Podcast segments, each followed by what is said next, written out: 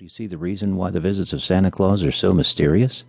Inside the house, the poor father sat sorrowfully watching while his children slept. He wondered if there was any hope for them anywhere, and he prayed earnestly that heaven would send help. Suddenly, something fell at his feet, and to his amazement and joy, he found it was a bar of pure gold. My child, he cried as he showed his eldest daughter the shining gold, God has heard my prayer and has sent this from heaven. Now we shall have enough and to spare. Call your sisters that we may rejoice together, and I will go instantly and change this treasure. The precious golden bar was soon sold to a money changer, who had given so much for it that the family were able to live in comfort and have all that they needed. And not only was there enough to live upon, but so much was over that the father gave his eldest daughter a large dowry, and very soon she was happily married. When Nicholas saw how much happiness his golden bar had brought to the poor nobleman, he determined that the second daughter should have a dowry too. So he went as before, and found the little window again open, and was able to throw in a second golden bar as he had done the first. This time the father was dreaming happily, and did not find the treasure until he awoke in the morning. Soon afterwards, the second daughter had her dowry and was married too. The father now began to think that, after all, it was not usual for golden bars to fall from heaven, and he wondered if by any chance human hands had placed them in his room. The more he thought of it, the stranger it seemed, and he made up his mind to keep watch every night, in case another golden bar should be sent as a portion for his youngest daughter.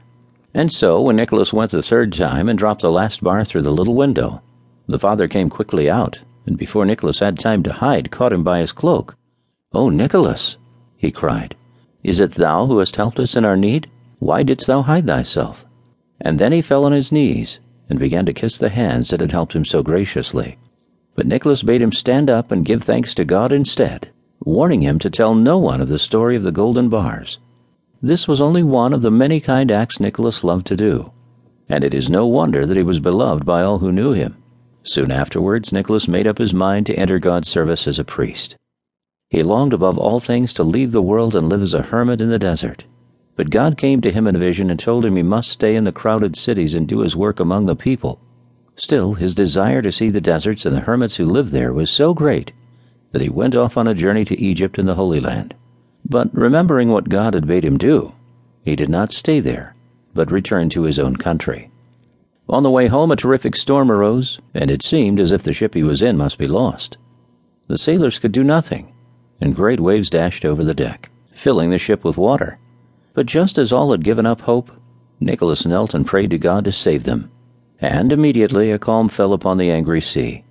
The wind sank to rest, and the waves ceased to lash the sides of the ship, so that they sailed smoothly on, and all danger was past.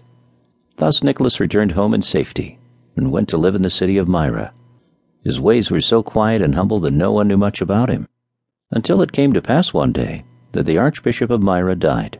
Then all the priests met to choose another archbishop, and it was made known to them by a sign from heaven that the first man who should enter the church next morning should be the bishop whom God had chosen.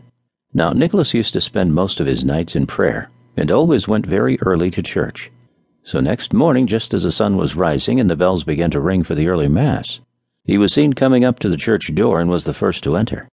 As he knelt down quietly to say his prayers as usual, what was his surprise to meet a company of priests who hailed him as their new archbishop, chosen by God to be their leader and guide.